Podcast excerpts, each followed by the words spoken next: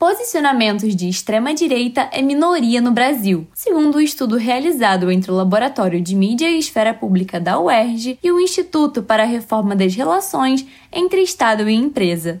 Intitulada Bolsonarismo no Brasil, trata-se de uma pesquisa qualitativa que busca mapear valores, crenças e percepções ligadas ao atual presidente Jair Bolsonaro entre seus apoiadores atuais e os que já o apoiaram, mas que se arrependeram. Foi analisado que, mesmo dentro deste grupo, a maioria não compartilha dos mesmos ideais e apresenta divergências conceituais. Como, por exemplo, nem todos apoiam a ditadura ou concordam com a maneira lidada pelo governo em relação à pandemia. Para saber mais dados e ler a pesquisa na íntegra, acesse www.uerj.br na seção Notícias e confira o relatório. Diretamente do Rio de Janeiro para a Rádio UERJ, Carolina Medon.